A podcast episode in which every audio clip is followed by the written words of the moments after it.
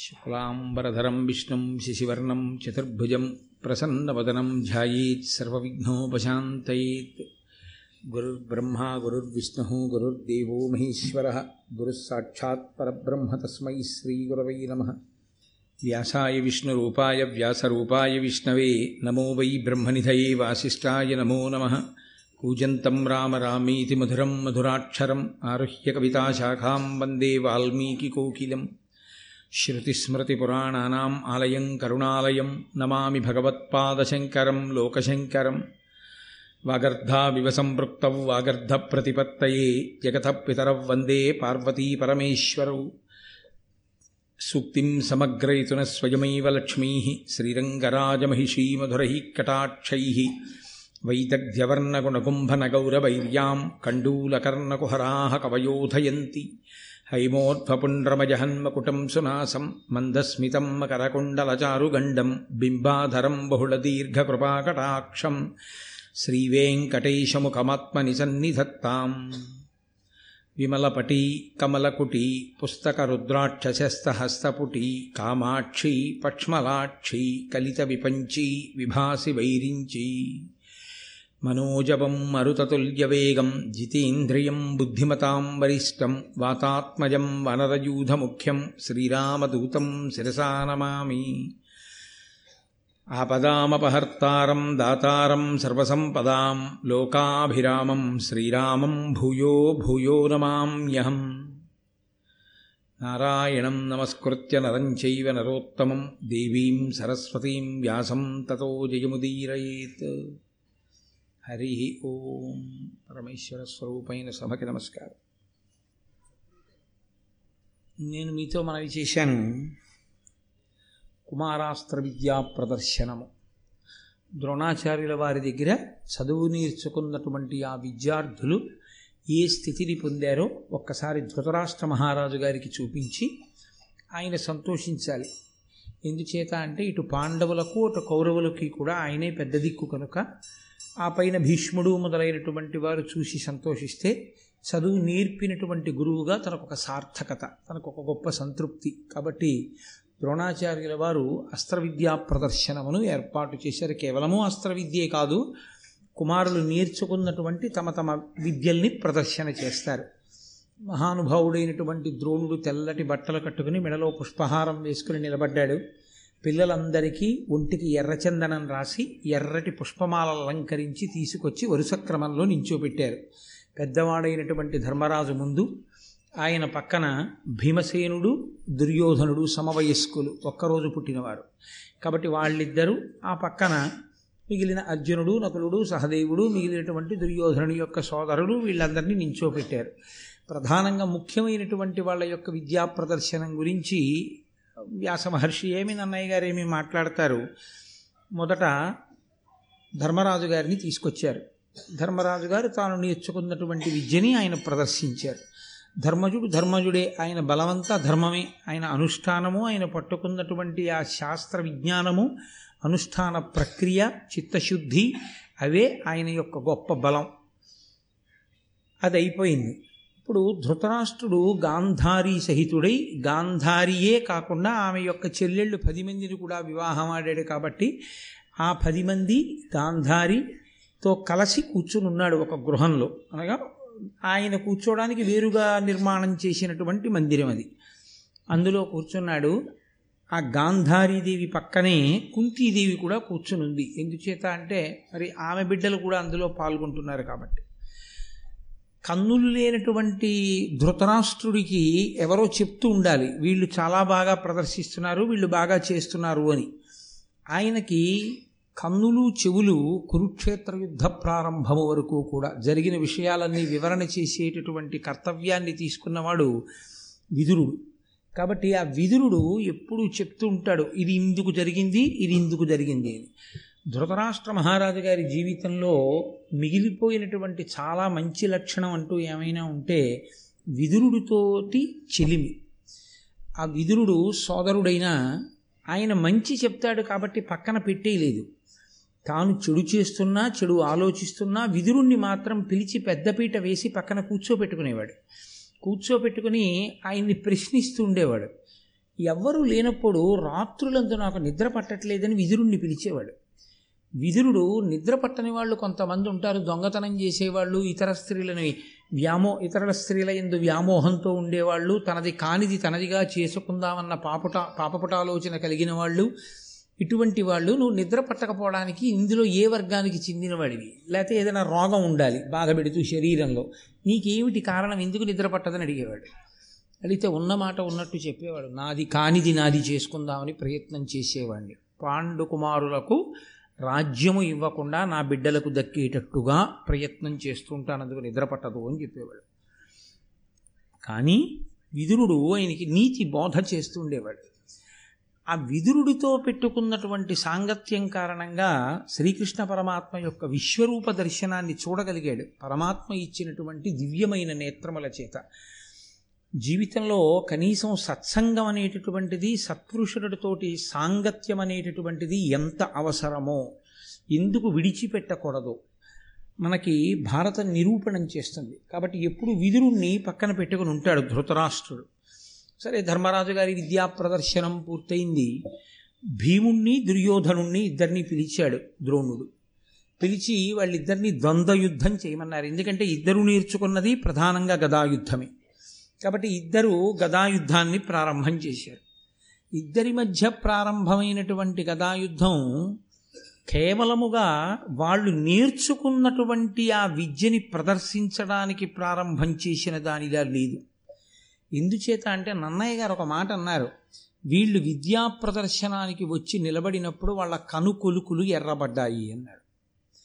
అంటే ఆంతరమునందు దుర్యోధనుడికి పాండవుల మీద కక్ష.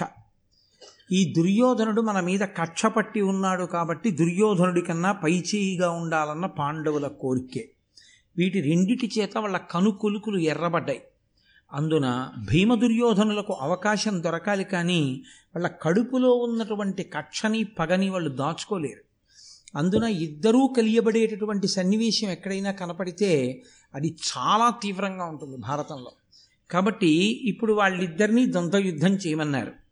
అంతే. ఆ గదాయుద్ధం ఎంత ఘోరంగా ప్రారంభమైందంటే అది ఎవరో ఇద్దరు అన్నదమ్ములు వాళ్ళు నేర్చుకున్న విద్య ప్రదర్శించడానికి అక్కడ గదాయుద్ధం చేస్తున్నట్లు లేదు. అవకాశం చిక్కితే ఇద్దరిలో ఒక్కరే అక్కడ ఉన్నటువంటి ఆ రంగస్థలం మీద మిగలాలన్నంత క్రోధంతో కొట్టుకుంటున్నారు. అవనీచక్రము పాదఘాతహతి నల్లాడంగా అత్యుగ్ర భైరవ హుంకార రవంబునన్ వియదగారం బెల్ల భీదిల్లా పాండవ కౌరై కౌరవ్య గదా విఘట్టన మకాండ ప్రోత్తమై భావి పాండవ కౌరణ్య రణాభిసూచన పటిష్టం వయ్య ఘోరాకృతిన్. నన్నయ్య గారు స్పష్టంగా ఒక విషయాన్ని తీర్పు చెప్తున్నారు. అవనీచక్రము పాదఘాతహతి అల్లాడంగా. వాళ్ళిద్దరి యొక్క ఆ యుద్ధమునందు కలిగినటువంటి ఆవేశము చేత ఒండరులు భూమి మీద తిరుగుతూ వాళ్ళు గదలు పెట్టి కొట్టుకుంటుంటే ఈ భూచక్రమే గడగడలాడిందిట.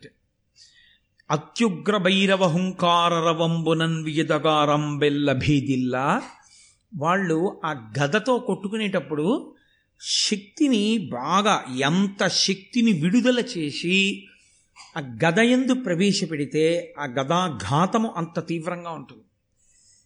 ధనుర్విద్యలో బాణం వేసేటటువంటి వాడు మంత్రప్రయోగం చేస్తాడు. అందుకని మౌనంగా ఉంటారు. ఉండి ఆ మంత్రాన్ని ఒక్కసారి స్ఫురించగానే దాన్ని ఆ బాణం మీదకి ఆవాహన చేసి విడిచిపెడతారు. అందుకని విలువిద్య ఎందు పెద్ద కేకలు అరుపులు ఉండవు.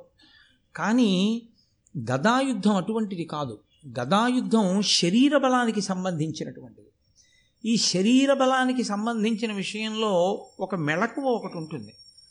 కేవలం బలాన్ని ప్రదర్శించడానికి మీరు ఒంట్లో ఉన్న బలాన్ని ఉపయోగించడం పూర్తి స్థాయిలో ఎప్పుడు కుదురుతుందంటే ఆ గదతో యుద్ధం చేసేటప్పుడు నోటితో పెద్ద అరుపు అరుస్తూ ఉండాలి. అలా అరవకుండా శరీరంలో ఉన్న బలం పూర్తిగా ప్రకటన అవ్వదు. అందుకే మీరు చూడండి ఆఫీస్లో కూర్చుని ఫైల్స్ పట్టుకుని ఉద్యోగం చేసేవాడు ఎంత నిశ్శబ్దంగా ఉంటే అంత బాగా పనిచేస్తాడు. చాలా కఠినమైనటువంటి బరువులు ఎత్తి కష్టపడేవాడు ఎంతంత కేకలేస్తే అంత బాగా పనిచేస్తాడు. మీరు చూడండి పెద్ద పెద్ద ఇనప కమ్మిలవి మోసేవాళ్ళు ఏదైనా బరువైనటువంటి దాన్ని తోసేవాళ్ళు దానికి ఏ అర్థమేమి ఉండదు. వాళ్ళు ఏదో ఒక పాట అందరూ కలిసి నేను ఫుడ్ కార్పొరేషన్లో పనిచేసే పనిచేస్తున్నప్పుడేమి ఇప్పుడు చేస్తున్నాను ఆ వ్యాగన్స్ తోస్తూ ఉండేవారు. తోసేటప్పుడు అది శరీర బలానికి సంబంధించిన విషయం కదండి. ఒకడు ఏదో పాట దానికి అర్థం ఉండదు. రాజమండ్రి రైలు అంటాడు హై సోప్ అంటుంటారు. రాజమండ్రి రైలు ఏంటిది? అందులో బియ్యం బస్తాలు వేసి అంటే ఆ పాటకు అర్థమేమి ఉండదు. ఏదో ఒకటి హుట్ అన్నాడు అనుకోండి దూకేటప్పుడు బాగా దూకగలుగుతాడు. నిశ్శబ్దంగా దూకన్నారు అనుకోండి ఓ అడుగు ముందుకే దూకుతాడు. అది ఆ అరుస్తే తప్ప అది పెద్ద కేకల నోట్లోంచి వస్తే తప్ప దానికి తగినట్టుగా ఉండదు ఆ యుద్ధం. ఎంత భీకరంగా ఉందంటే వాళ్ళ కళ్ళు అలా ఉన్నాయి.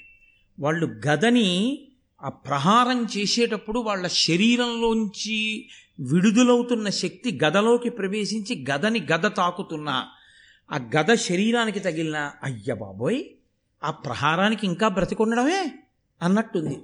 పైగా వాళ్ళు అరుచుకుంటూ కొట్టుకుంటుంటే ఆ అరుపులకి ఆకాశం బద్దలైపోయిందా అన్నట్టుందిట. అంత పెద్ద అరుపులు అరుస్తూ కొట్టుకుంటున్నారు. పాండవ కౌరవ్య గదా విఘట్టన మకాండ ప్రోత్తమై పాండవ కౌరణ్య రణాభిసూచన పటిష్టంభయ్య ఘోరాకృతిన్. ఇది రాబోయేటటువంటి కాలంలో కురుక్షేత్ర యుద్ధం ఎలా ఉంటుందో తలపింప చేస్తోంది అన్నారు నన్నయ్య గారు. అంటే అక్కడ యుద్ధం రాజ్యం కోసం చేసుకున్నారు. రాజ్యం కోసం యుద్ధం చేసుకున్నప్పుడు మనసులో కోరికతో కొట్టుకున్నారంటే నువ్వు ఉండకూడదని కొట్టుకోవడం ఎలా కొట్టుకున్నారో ఇప్పుడు కూడా అలాగే కొట్టేసుకుంటున్నారు. అంటే అది విద్యా ప్రదర్శనమైందా? రణోత్కంఠగా మారిపోయిందా? అంటే ఇంకా కొంతసేపు వాళ్ళని అలా విడిచిపెట్టారనుకోండి పరిణితి లేదు ఇంకాను పిల్లలు. ఎవరు ధర్మం తప్పినా లేదా ధర్మంగా కొట్టుకున్నా ఎవరో ఒక్కరు మాత్రమే మిగిలారనుకోండి అది విద్యా ప్రదర్శనం ఎందుకు అవుతుంది? అది యుద్ధమే అయిపోతుంది. రెండు అది యు చచ్చిపోలేదు ఎవరు? ఇద్దరిలో. కానీ ఒకడు ఓడిపోయాడు. ఒకడి చేతిలో ఉన్న గద ఎగిరిపోయింది. నేల మీద పడిపోయాడు. రెండవ వాడు గద ఎత్తి కొట్టబోయే సమయంలో ఓడిపోయానని అంగీకరించాడు. ఇది ఎవరి వైపు జరిగిన ఈ ఓటమి అన్నది పరిణామములు ఉత్తర క్షణం తీవ్రంగా ఉంటాయి. పరిస్థితి తీవ్రంగా ఉంది. కౌరవ పాండవుల మధ్య సఖ్యత లేదు. ప్రాణాలే తీసుకోవడానికి సిద్ధంగా ఉన్నారు. ఇంకా రాజ్యం పంపకం అవ్వలేదు. ఎవరికీ యవరాజ్య పట్టాభిషేకం జరగలేదు. కానీ ప్రాణాలు తీసేసుకోవడానికి సిద్ధంగా ఉన్నారు. ప్రత్యేకించి భీమ దుర్యోధనులు ఇద్దరు. ఇద్దరికి పుట్టుక దగ్గర నుంచి అంత పగ. పుట్టింది ఓ రోజునే పగ ఓ రోజే పుట్టింది వాళ్ళిద్దరి మధ్య. అంత పగ. కాబట్టి ఇప్పుడు ద్రోణుడు చాలా దూరాలోచన కలిగినటువంటి వాడు మహానుభావుడు. వాళ్ళని అలాగే విడిచిపెట్టాడు అనుకోండి ఇద్దరూ దెబ్బలాడుకుంటారు. ఈ దెబ్బలాడుకోవడంలో గెలుపు ఓటమి అన్న రెండు పదములు లేకుండా ఏ పోరు పూర్తి కాదు. సంధితో పూర్తవ్వాలి లేకపోతే గెలుపు ఓటమి అన్న మాటలతో పూర్తవ్వాలి. ఇక్కడ పరిస్థితి చూస్తే అది విద్యా ప్రదర్శనంలా లేదు. కాబట్టి గెలుపు ఓటముల వరకు వెళ్ళిపోతుంది. ఇందులో దుర్యోధనుడు ఓడిపోవడమే జరిగిందనుకోండి ఆయన చాలా కక్ష స్వభావం ఉన్నవాడు మానధనుడు. కాబట్టి ఆ రోజు రాత్రి నుంచే ఇంకా తర్వాత ఎప్పుడో చేయడం మాట దేవుడు ఎరుగు ఆ రోజు రాత్రి నుంచే కుటిలాలోచన ప్రారంభిస్తాడు. ఎలాగైనా చంపేయాలి పాండవులు. రంగస్థలంలో జరుగుతున్నటువంటి యుద్ధం అందరికీ తెలుస్తుంది. దుర్యోధనుడు చేసేటటువంటి కుటిల ఆలోచనని కనిపెట్టగలగడం నివారణ చెప్పడం ఏ విదురుడు లాంటి వాడికి మాత్రమో సాధ్యమవుతుంది కాబట్టి తెలిసి తెలిసి పాండవులకి ఉపద్రవం తేకూడదు. భీముడు గెలుస్తాడు. కానీ ప్రమాదం వస్తుంది. దుర్యోధనుడు గెలిస్తే భీముడు ఊరుకోడు. ఆయన సామాన్యమైనటువంటి వీరుడు కాడు. భీముడు ఆ బాధ చేత అసలు నిలబడలేడు. మళ్ళీ ఉత్తరక్షణం ఎప్పుడు యుద్ధం తెచ్చుకుందామా అని భీముడు చూస్తాడు. లేదా అసలు తట్టుకోలేడు ఆ అవమానాన్ని. కాబట్టి ఇది ఇంకా అంతకన్నా హద్దు దాటకూడదు. గెలుపోటములు అన్న మాట దగ్గరికి వెళ్ళకూడదు. ఆపేసేయాలి. ఇప్పుడు మీరు ఒకటి ఆలోచించండి. అలాంటి వాళ్ళని విడదీయడం కూడా చాలా కష్టం. ఎందుకో తెలుసా అండి? సఖ్యంగా మాట్లాడుకుంటున్న వాళ్ళు ఇద్దరి మధ్యకి వెళ్ళి అయ్యా ఆ సభా సమావేశం అయిపోతుంది రెండు వెళ్ళిపోదాం. అండం తేలిక. ఇద్దరు కత్తులు పెట్టి కొట్టేసుకుంటున్నారు అనుకుంటే వాళ్ళ మధ్యలోకి వెళ్ళి అయా ఆగండి ఆగండి ఓం శాంతి శాంతి శాంతి అని ఎవరంటారు? ఎవరికైతే మీకు పొడుచుకుంటుందో పైగా వాడు వీడు కొట్టుకోవడంలో ఇద్దరు కలిపి ఆగు నువ్వు ఎందుకు వచ్చావు మధ్యలో కలిపి మిమ్మల్ని కొడితే? వెళ్ళడం కష్టం. దానికి ద్రోణుడు ఎవరిని నియోగించాడో తెలుసా అండి? అశ్వత్థామని పంపాడు. అంటే అశ్వత్థామ శక్తిని మీరు తక్కువ అంచనా వేయలేరు. ఆయన ధైర్యాన్ని తక్కువ అంచనా వేయలేరు. పైకి బ్రాహ్మణ కుమారుడు కానీ ఆయన తేజస్సు అటువంటి ఆయనకేం భయం లేదు. ఆయన వీళ్ళిద్దరి మధ్యలోకి వెళ్ళి విడదీశాడు. విడదీయవలసినంత అవసరం ఏమిటి? ఏ గురువుగారు విద్యా ప్రదర్శన ఆరంభించారో ఆ గురువుగారు మళ్ళీ ఆగండి. అంటే ఆగాలి. అంటే తన ఆగండి అంటే ఆగే స్థితి దాటిపోతే కదా ఇంకోటి పంపించాల్సి వస్తుంది. అంటే వాళ్ళిద్దరినీ కలిపి వదిలారో ఆపడం గురువుగారి తరం కూడా కాదన్న విషయం తెలిసిపోతాం. అందుకే కురుక్షేత్రంలో ఇలా కలుసుకున్న తర్వాత ఇద్దరిలో ఒకరే ఉండాలి. అది ధర్మం ఎటుందో అటు గెలిచాడు అంతే. కాబట్టి భీముడు గెలిచాడు దుర్యోధనుడు పడిపోయాడు. ఇది చూడడానికి పిల్లల యొక్క అస్త్ర విద్యాభ్యాసంలా ఉంటుంది. అస్త్ర విద్యాభ్యాసం ఎంత బాగా చేశారు అన్నది ప్రదర్శించడానికి ఏర్పాటు చేసిన రంగస్థలంలా కనపడుతుంది. కానీ ఈ అంకం మహాభారతంలో ఏం చేసిందంటే చాలా చాలా విషయాలకి తెర తీసింది కొత్తగా. ఇద్దరిని విడదీశారు పక్కకి పంపించేశారు. ఇప్పుడు ధృతరాష్ట్రుడు అడిగాడు ఏమైంది? అని అడిగాడు. ఆయన కనపడదుగా? కంగు కంగు గదలు పెట్టి కొట్టుకోవడం కనపడుతుంది. ఏ గదని ఏ గద కొట్టిందో అరుపులు వినపడుతూ ఉంటాయి ఆగిపోయే అరుపులు? ఆగిపోయే చప్పుళ్ళు? ఎవరెవరినన్నా కొట్టేశారా? ఇద్దరు ఆగిపోయారా? ఆయనకి ఎలా తెలుస్తుంది? వినికిడి శక్తి మీదే ఆధారపడిన వాడికి? అడగాలి. వెంటనే ఆయన ఎవరి మీద ఆధారపడతాడంటే పక్కన విదురుణ్ణి కూర్చోబెట్టుకుంటాడు. ధృతరాష్ట్రుడు ఇక్కడ యుద్ధాన్ని విదురుడితో విన్నాడు. ఆ తర్వాత కురుక్షేత్ర యుద్ధాన్ని సంజయుడితో విన్నాడు. ఎప్పుడూ ఒకరి వలన విని తెలుసుకుంటూ ఉండడమే. కానీ ఆయన ఎప్పుడు విని తెలుసుకున్నా తన పిల్లలు వృద్ధిలోకి వచ్చి ప్ర ప్రవర్తించిన ప్రవర్తన మాత్రం ఆయన వినలేదు. అది ఆయన అదృష్టం. ఆయన చేసుకున్న వాడికి చేసుకున్నంత మహదేవ కాబట్టి ఇప్పుడు విదురుడు చెప్తున్నాడు ఆ రాజసుతుల విద్యాపారగపటు పటు చేష్టితముల పరువడి అగ్గాంధారీ ధృతరాష్ట్రులకతి ధీరుడు విదురుండు చెప్పి తెలుపుచునుండెన్. ఆ బుద్ధిమంతుడైనటువంటి విదురుడు గాంధారీ ధృతరాష్ట్రుడు. గాంధారికి ఎందుకు కళ్ళున్నాయిగా అంటే భర్తకి కళ్ళు లేవని ఆవిడ కూడా భర్త అడ్డంగా కట్టేసుకుంటుంది. ఇద్దరికీ ఆ పిల్లల యొక్క ఆ యుద్ధ విద్యలో వాళ్ళు పొందినటువంటి విశేషాన్ని వివరణ చేస్తున్నాడు. అయిపోయింది భీమదుర్యోధనల్ని పక్కన పెట్టారు అర్జునుణ్ణి తీసుకొచ్చారు. ద్రోణుడు సగర్వంగా ప్రకటించాడు. నాకత్యంత ప్రియ శిష్యుడు. అర్జునుడు ఇప్పుడు తన విద్యని ప్రదర్శిస్తాడన్నాడు. గురువు దాచుకోలేనిది ఏదైనా ఉంటే అదొక్కటే. తన ప్రియ శిష్యుడికి ఆశీర్వచనం చెయ్యకుండా తన ప్రియ శిష్యుడి యొక్క హితాన్ని కోరకుండా తన ప్రియ శిష్యుడి గురించి భగవంతుణ్ణి అపేక్షించకుండా అర్థించకుండా గురువు ఉండలేడు. అందుకని ఆయన సగర్వంగా సంతోషంగా ప్రకటించుకున్నాడు ఈ అర్జునుడు నా ప్రియ శిష్యుడు. చూడండి ఇప్పుడు ఇతని వి ఇతని యొక్క విద్యా ప్రదర్శనం.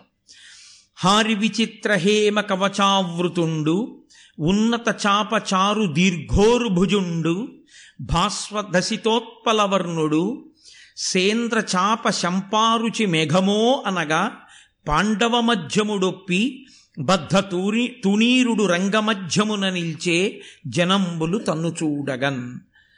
చిత్ర విచిత్రమైనటువంటి బంగారు కాంతులతో విలసిల్లేటటువంటి ఆ బంగారు కవచాన్ని ఒకదాన్ని తొడుక్కొని ఎత్తైనటువంటి ధనస్సుని చేత్తో పట్టుకొని నల్లకలువ ఎంత గొప్ప చక్కటి రంగుతో ప్రకాశిస్తూ ఉంటుందో నల్లకలువ అంటే మీరు కొంచెం జాగ్రత్తగా గమనించవలసి ఉంటుంది. నల్లకలువకున్న గొప్పతనం ఏమిటో తెలుసా అండి?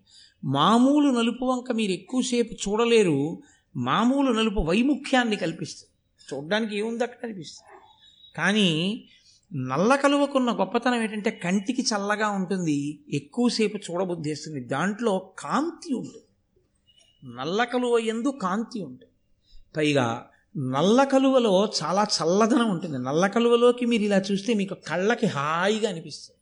కళ్ళకి హాయిగా అనిపిస్తే మనసు కూడా ఉల్లాసంగా ఉంటుంది. అందుకే నిద్రపోయే వాళ్ళు ఎర్రటి లైటు పచ్చటి లైటు వేసుకోరు. నీలం లైట్ వేసుకుంటారు. ఆ కాంతి కనురెప్పల మీద పడితే చల్లగా ఉండి నిద్రపడుతుంది.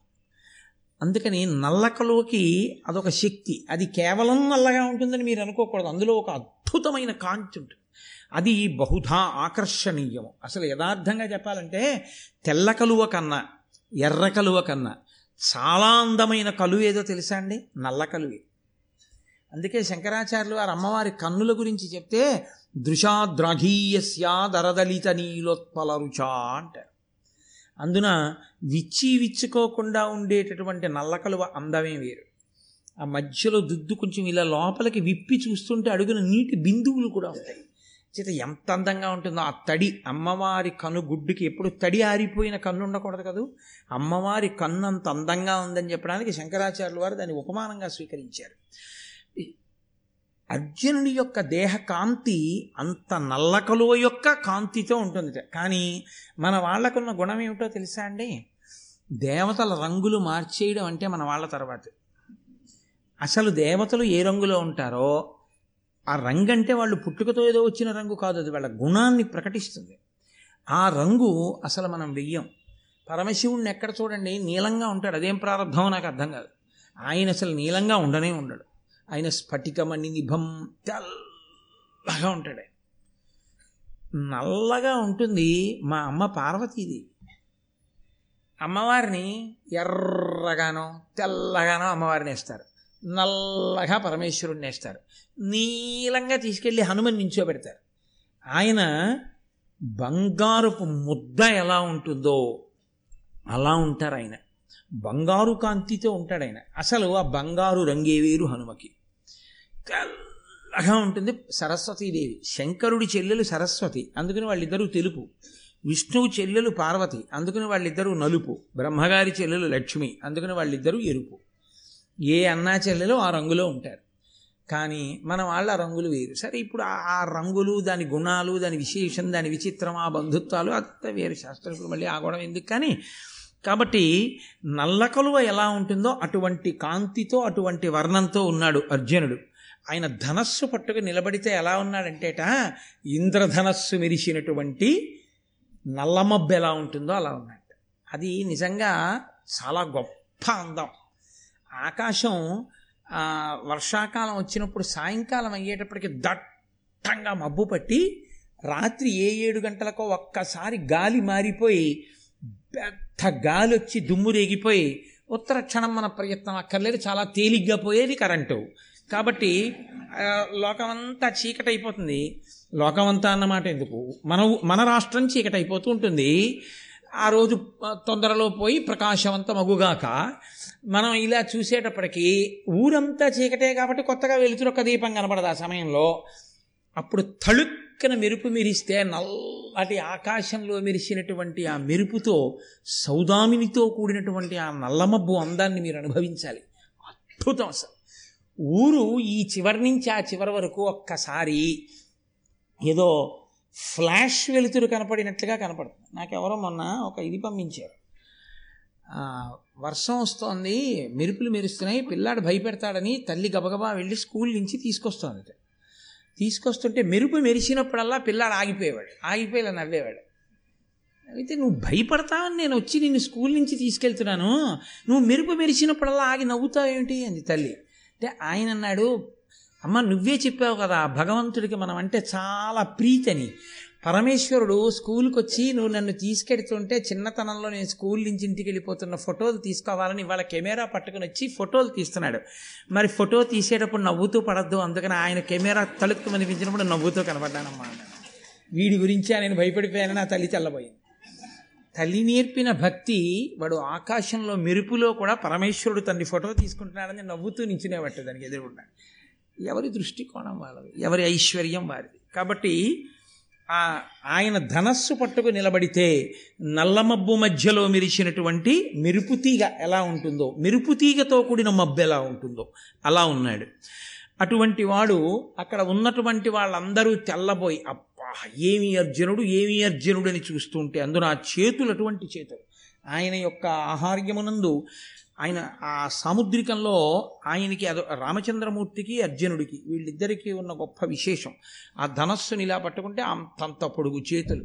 ఆ బాణాన్ని తీసి సంధించి ఆకర్ణాంతము లాగుతుంటే అంతంత పొడుగు చేతులతో ఆ ధనస్సు పట్టుకుంటే అదొక గొప్ప అందం. కాబట్టి ఆ అర్జునుడు వచ్చి నిలబడ్డాడు. ప్రజలందరూ కూడా ఆ అర్జునుణ్ణి చూసి అనుకుంటున్నారు. వీడే కృతహస్తుడు. అఖిలాస్త్ర విద్యలందు వీడే అగ్రగణ్యుడు. ధర్మవిధులలోన వీడే భరతవంశం బెల్ల వెలుగు కుంతి కడుపు అవు చల్లగా పుట్టిన ఘనభుజుండు. చూశారా? వీడు చేతులున్నందుకు ధన్యుడు.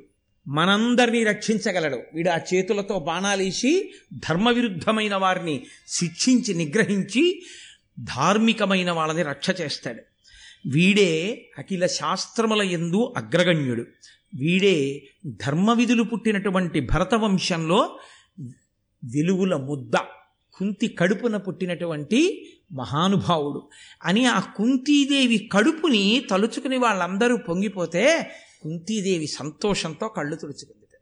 ఏ తల్లికైనా ఇంకంతకన్నా భాగ్యం ఏముంటుంది ఏ అమ్మ కొన్న కొడుకు ఇంతటి మహానుభావుడు అన్నారనుకోండి ఆ అమ్మ ఎంత సంతోషం పొందేస్తుంది నిజంగా.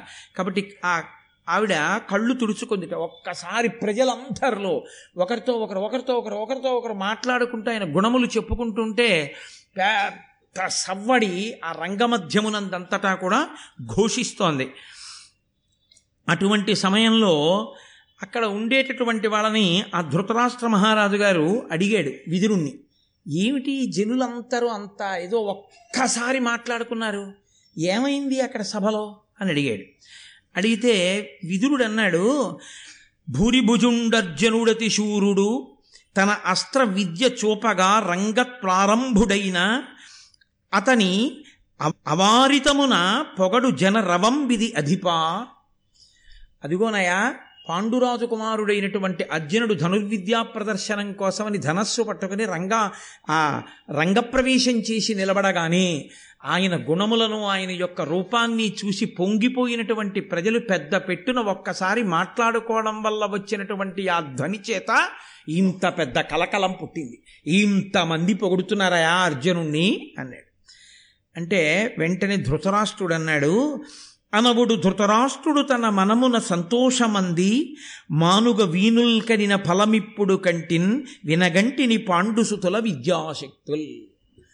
ఇన్నాళ్ళకి కళ్ళు లేకపోయినా చెవులున్నందుకు ధన్యత పొందాను. ఆ పాండురాజు నా తమ్ముడున్నాడే నా తమ్ముడు పాండురాజు కొడుకులు ఇంతగా ప్రజలలో కీర్తిని పొందారని వాళ్ళని చూస్తే ప్రజలు ఇంత సంతోషపడిపోతున్నారని విని నేను ఎంత ఆనందం పొందుతున్నానో అన్నాడు. అని ఆయన నోటి వెంట ఒక అనకూడని మాట ఒకటి దొల్లిపోయింది ఒక్కొక్క పుణ్యకాలమునందు నోటి వెంట వచ్చినటువంటి మాట అలాగే ఉంటుంది. ధృతరాష్ట్రుడి నోటి వెంట ఒక మాట వచ్చింది. ఆయన అన్నాడు భూరి నిజజ్యుతితోడ బృధారణి సంభూత పాండవగ్నిత్రతయంబారగా అస్మత్కుల దురితోరు దురితోరుతారణ్య దాహమున్నతి చేయున్. ఇదిగో కుంతి అనబడేటటువంటి అరణి నుండి ఉద్భవించినటువంటి త్రేతాగ్నుల వలె ఉన్నటువంటి ఆ ధర్మజ భీమ అర్జునులు అనబడేటటువంటి ముగ్గురు ఉన్నారే వాళ్ళు నా వంశంలో పుట్టిన పాపాన్ని కాలుస్తారు అన్నాడు. ఎవరా పాపం ఎక్కడుంది తన వంశంలో? తన బిడ్డల రూపంలోనే ఉంది. కాబట్టి ఇప్పుడు వాళ్ళు ఏం చేస్తారు? తన బిడ్డల్ని చంపేస్తారు. కాబట్టి పాండవ పాండుపుత్రుల చేతిలో తన పుత్రులు నశించిపోతారు అన్న వాక్కు తనకి తెలియకుండానే తన నోటి వెంట ధృతరాష్ట్రుడు అనేశాడు.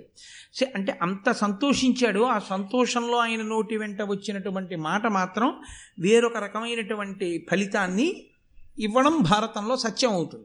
ఇప్పుడు అర్జునుడు తన యొక్క విలువిద్యా ప్రదర్శనాన్ని ప్రారంభం చేశాడు.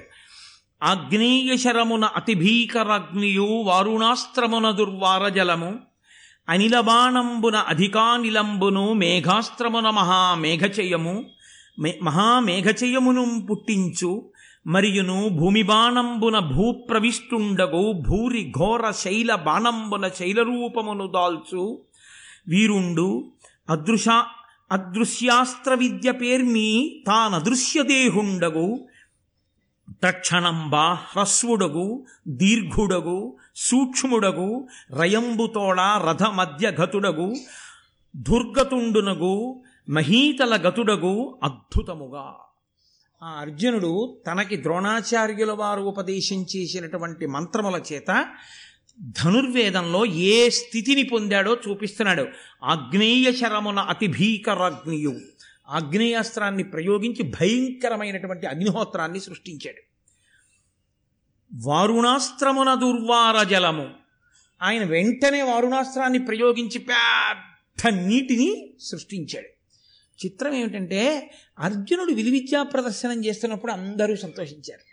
భీమ దుర్యోధనులు కొట్టుకుంటున్నప్పుడు సభ రెండు కింద విడిపోయింది. భీముడి వైపు వాళ్ళు దుర్యోధనుడు నశించాలని. దుర్యోధనుడి వైపు వాళ్ళు భీముడు నశించాలని. వాళ్ళిద్దరి మధ్య పగ ప్రేక్షకుల్లో కూడా వెళ్ళింది. అర్జునుడి విషయంలో అందరూ సంతోషించారు.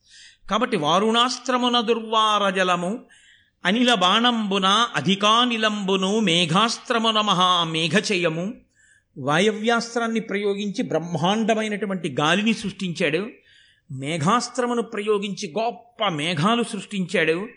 అలాగే భూమి బాణాన్ని వేసి తాను భూమి లోపలికి వెళ్ళిపోయాడు. వెళ్ళిపోయి మళ్ళీ భూమిలోంచి పైకొచ్చాడు.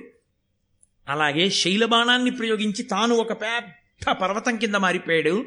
మళ్ళీ తాను మామూలు రూపాన్ని పొందేశాడు అదృశ్య బాణాన్ని ప్రయోగించి తాను అదృశ్యమైపోయాడు మేఘనాథుళ్ళాగా మళ్ళీ ఆ రంగస్థలం మీద ప్రత్యక్షమైపోయాడు. అంతలోనే వేరొక మంత్రాన్ని ప్రయోగించి తాను భూమి మీద పొట్టివాడైపోయాడు. అంతలోనే మళ్ళీ యథాస్థితిని పొందాడు.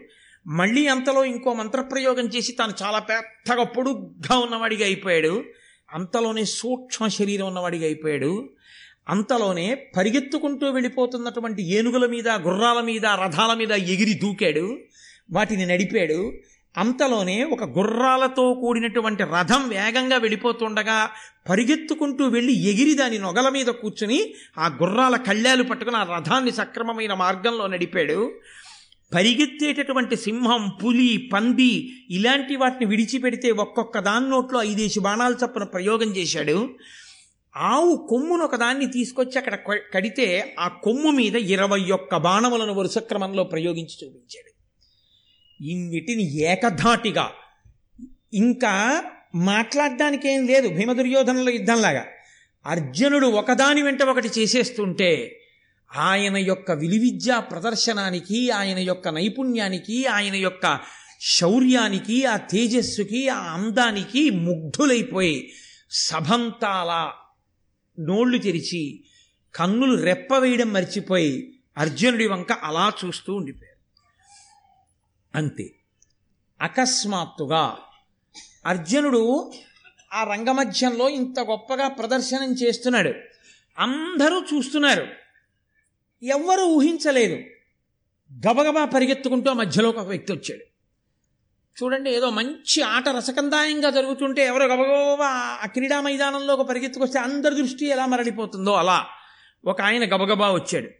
సాలప్రాంశు నిజోజ్వలత్కవచు శశ్వత్కుండలోద్భాసితున్ బాలార్క ప్రతిమున్ శరాసనధరున్ భద్ బద్ధోగ్రస్త్రింశు శౌర్యాలంకారు సువర్ణవర్ణు ఘను కర్ణాఖ్యున్ జగత్కర్ణ పూర్ణ పూర్ణాలోలగ్గును చూచి చూపరు ప్రభూతాశ్చర్యులై రచ్చటన్. ఆ వచ్చినటువంటి వాడు మెరిసిపోతున్నటువంటి సహజమైన కుండలాలు. అవి తెచ్చిపెట్టుకున్నవి కావు ఆ చెవులకి.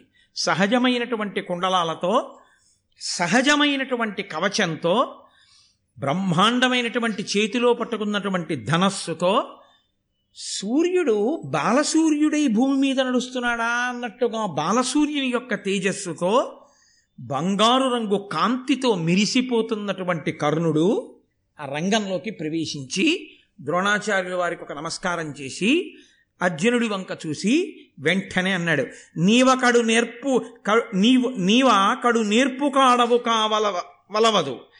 వీని గొన్ని గరచిత మేమున్ని విద్యలెల్ల చూపుదుమే వీరుల సూచి మేలు మేలని పొగడం. ఏవి నువ్వే పెద్ద వీరుణ్ణి అనుకుంటున్నావా నీకే విద్యలొచ్చు అనుకుంటున్నావా నీకేవచ్చో అవి మాకు వచ్చు. మేము చూపిస్తాం ఆ విద్యలన్నీ అన్నాడు. ఇందులో ఒక చిత్రం ఒకటి ఉంది.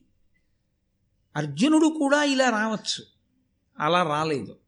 గురువుగారు వెళ్ళమన్నప్పుడు వెళ్ళాడు. గురువుగారు ఆ విద్యా ప్రదర్శనం చెయ్యమన్నప్పుడు చేశాడు. కర్ణుడు కూడా రావచ్చు. తప్పేం లేదు. కానీ కర్ణుడు వచ్చేటప్పుడు గురువుగారి అనుమతి వేడి గురువుగారు ఎలా విద్యా ప్రదర్శనం చెయ్యమంటే అలా చెయ్యాలి.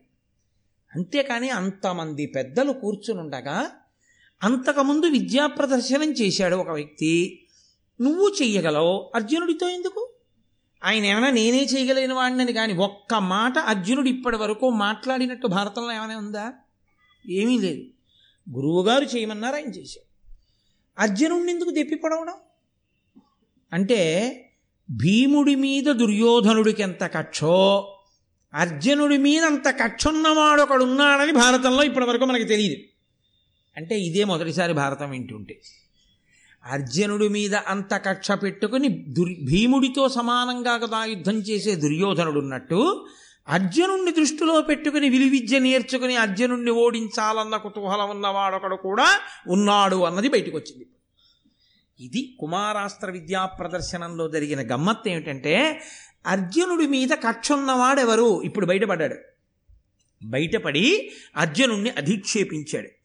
అధిక్షేపిస్తే ఆయన మాట్లాడగానే నన్నయ్య గారు ఎంత అందంగా మాట్లాడతారండి?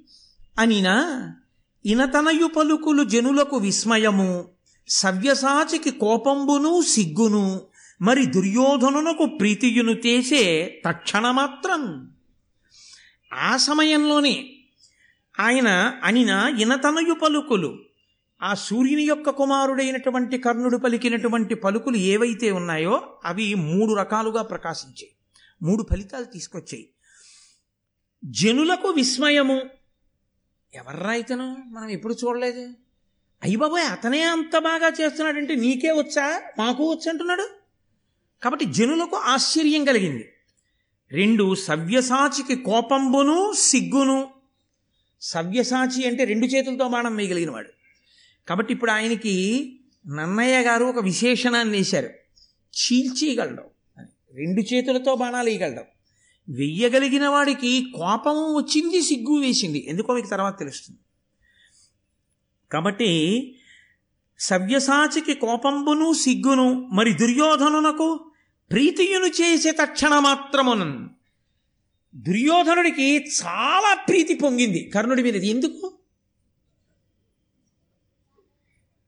దుర్యో భీముడి మీద యుద్ధానికి తాను తయారవుతున్నాడు. అర్జునుడి మీద యుద్ధానికి తన వైపు అలాంటి వాడు ఉన్నాడన్న ధైర్యం లేదు ఇన్నాళ్ళు. అన్నన్నా ఒకడు దొరికాడు. వాడు అర్జునుడికి స్నేహితుడు కాడు. స్నేహితుడైతే ఇలా మాట్లాడు. అర్జునుడి ఎందు ఎక్కడో తెలియకుండానే కడుపులో కక్ష పెంచుకున్నవాడు కాకపోతే అలా మాట్లాడక్కర్లేదు. ద్రోణాచార్యుల వారిని అడగాలి. పెద్దవాడు భీష్ముడిని అడగాలి. లేకపోతే కృపాచార్యుల వారిని అడగాలి. అయ్యా నేను కూడా విలువిద్య నేర్చుకున్నాను. నాకు ఒక అవకాశం ఇవ్వండి. అర్జునుడు ఎంత బాగా విలువిద్య ప్రదర్శించాడో అలా నేను కూడా నేర్చుకున్నాను కాబట్టి గురువు గారి దగ్గర నేను కూడా విలువిద్యని ప్రదర్శనం చేస్తాను. నాకు ఒక అవకాశం ఇవ్వండి అని అడిగాడు అనుకోండి గురువుగారు ఇవ్వకపోతే గురువుగారిని తప్పుపట్టాలి. ఇప్పుడు అసలు తనే సభా మర్యాద లేకుండా వచ్చేసేసి అలా మాట్లాడితే? అది దోషభూయిష్టం. అది అలా ప్రవర్తించకూడనటువంటి రీతి.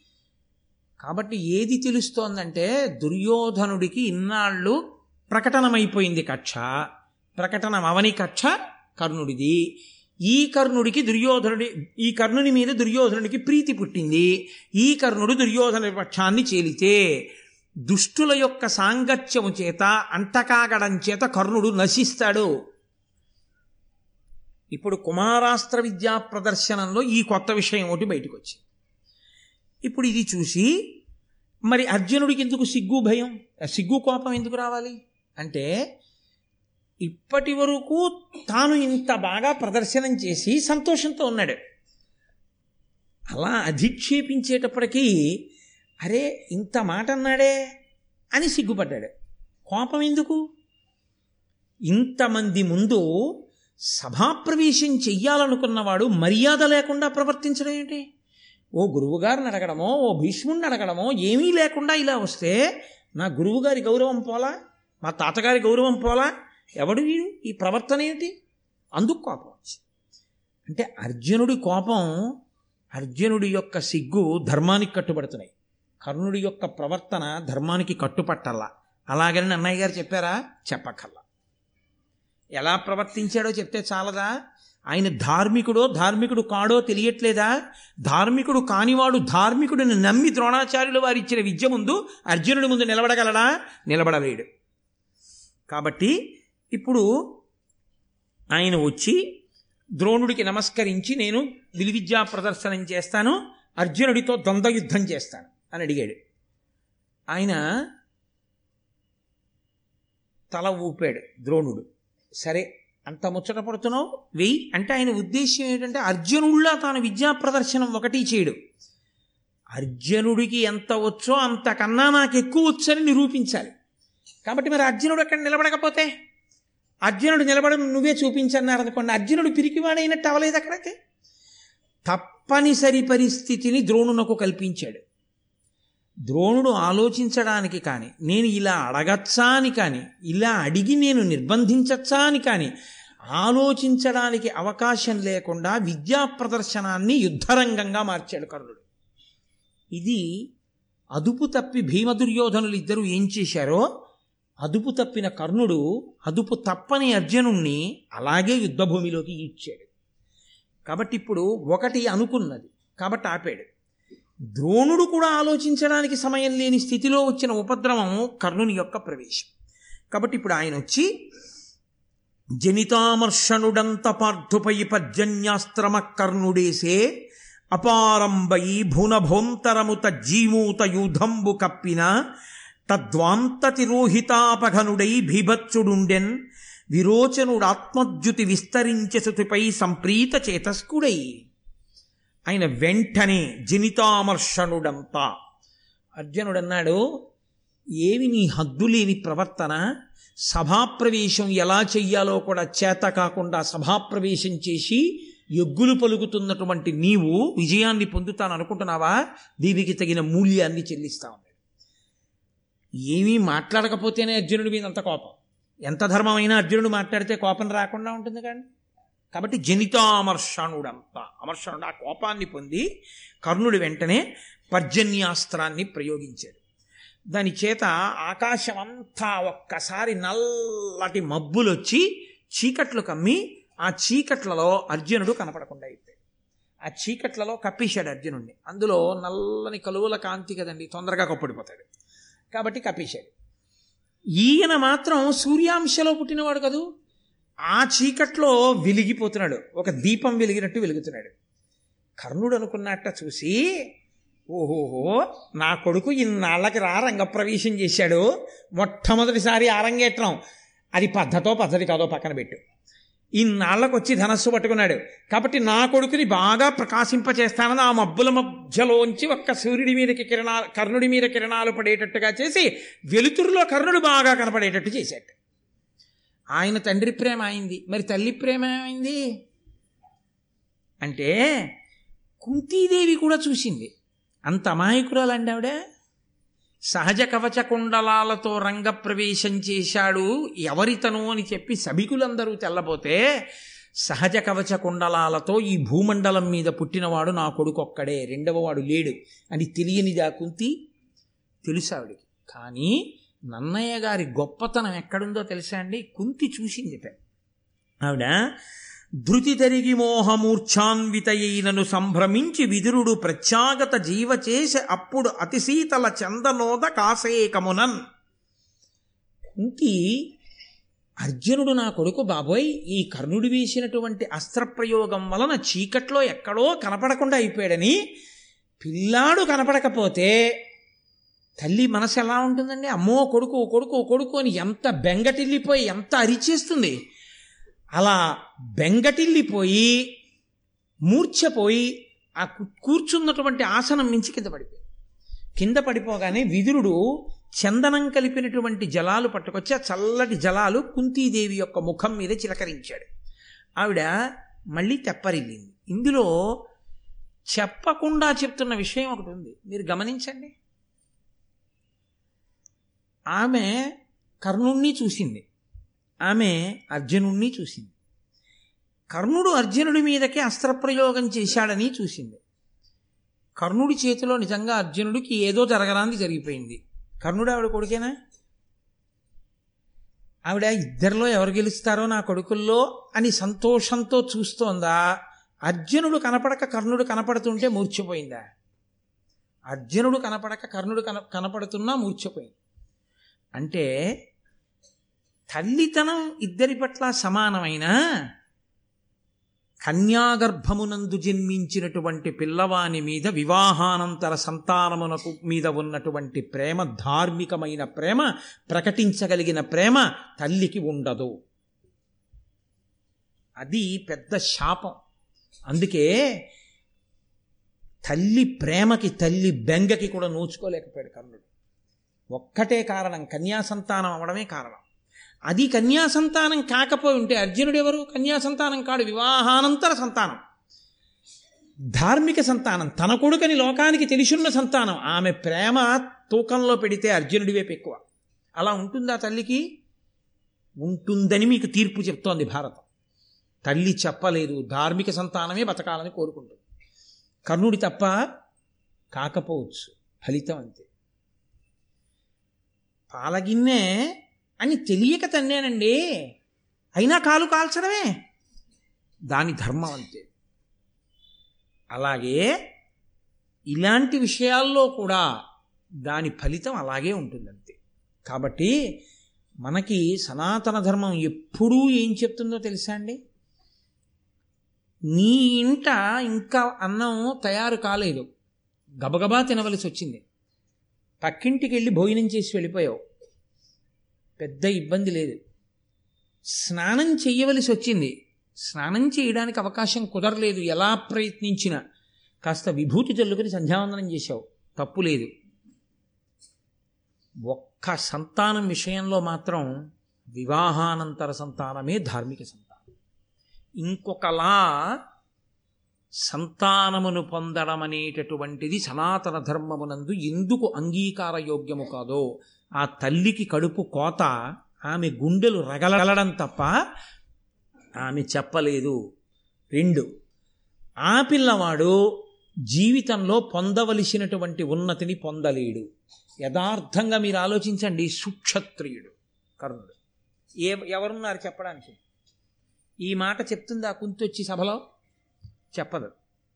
ఈ మాట చెప్తాడా సూర్యనారాయణమూర్తి వచ్చి సభలో? చెప్పడు.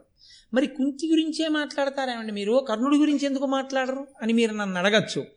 దేవతాస్వరూపంగా ఆయన పాత్ర అక్కడ వరకు అంతే. ఆ మంత్రం జపించింది ఆ వరం ఇచ్చేది తప్ప అస్తమానం సాక్ష్యాలు చెప్పడానికి ఆయన వస్తానని ఆ మంత్రానికి ఫలితంగా లేదు. కాబట్టి ఆయన రాడు. అది మంత్రప్రభావంగా అక్కడై ఉండొచ్చు.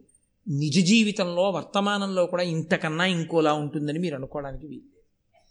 అందుకే చాలా జాగ్రత్త స్మా చాలా జాగ్రత్త స్మా అని చెప్పి సనాతన ధర్మం కానీ మనకి కుటుంబంలో కానీ ఒకటికి పది మార్లు ఈ విషయంలో అంత జాగ్రత్త ఎందుకు చెప్తారంటే ఈ దేశంలో వివాహత్పూర్వ శృంగారము సంతానము అభ్యున్నతికి హేతువులు కావు. ఇక్కడున్న వ్యవస్థ అటువంటి స్థితిని అంగీకరించదు. అందుకే ఈ సంస్కృతి ప్రపంచమంతటి చేత గౌరవింపబడింది.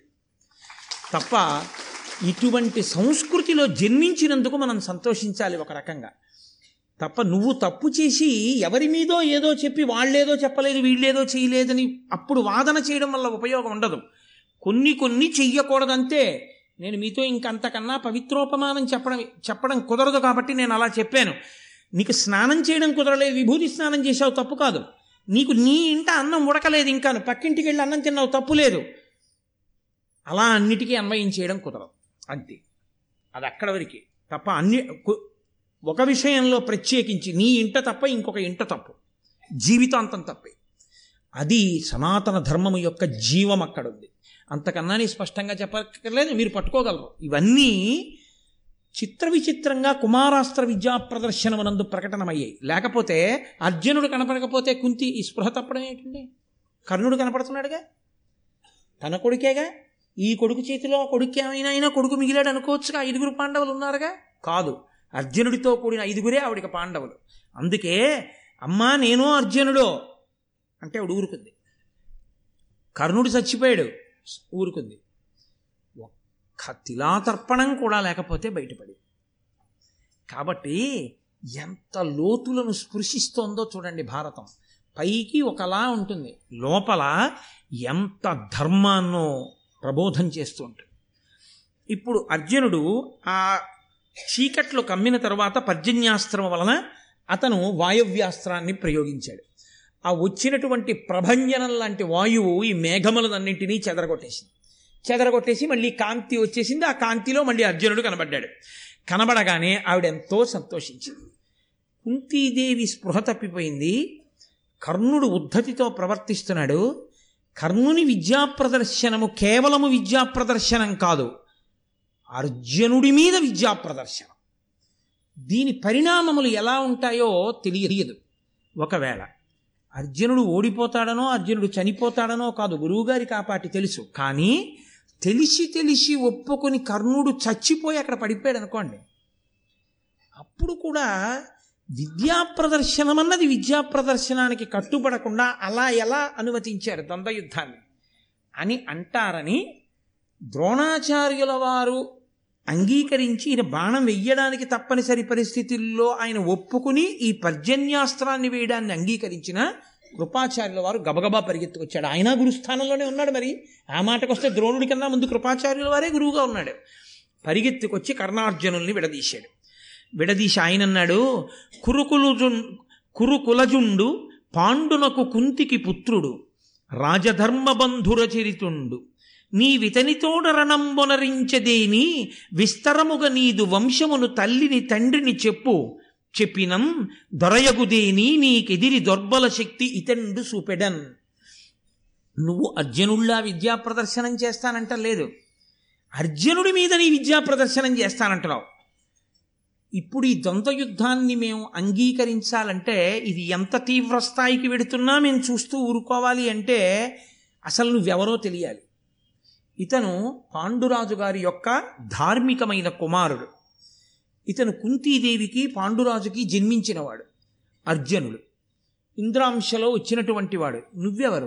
నువ్వు ఏ తల్లిదండ్రులకు జన్మించిన వాడివి ఏది? ఒకసారి చెప్పు నీ గురించి అని అడిగాడు. ఇంత కర్ణుడు డీలాపడి సిగ్గుపడిపోయి ఆయన తప్పు కాదు. కానీ ఆయనకి ప్రతిబంధకమైంది.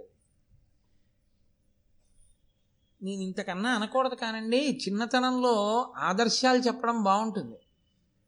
తమ పిల్లల దాకా వచ్చేటప్పటికి ఎన్ని ఇబ్బందులు వస్తాయో తర్వాత ఆలోచించకపోతే నీ ఆదర్శాలకి నీ పిల్లలు కాదు పాడవలసిన వాళ్ళు వాళ్ళు సిగ్గుపడి నాన్న నువ్వు చేసినటువంటి ధూర్తతనానికి మీ ఇద్దరి ధూర్తతనానికి శిక్ష నేను అనుభవిస్తున్నాను సమాజంలో అని అన్ననాడు అప్పటికి నీకున్నటువంటి ఉద్రేకం చల్లారిపోతుంది. అప్పుడు నువ్వు సిగ్గుతో నీ బిడ్డల ముందు తలంచుకొని నా బిడ్డలకి మార్గం చూపించలేకపోయిన అభ్యున్నతిని ఇవ్వలేకపోయాను. అని నువ్వు బాధపడినా నువ్వు నీకు నువ్వు నువ్వు నీ బిడ్డలకు చేసిన అన్యాయాన్ని నువ్వు ఇక దిద్దలేవు.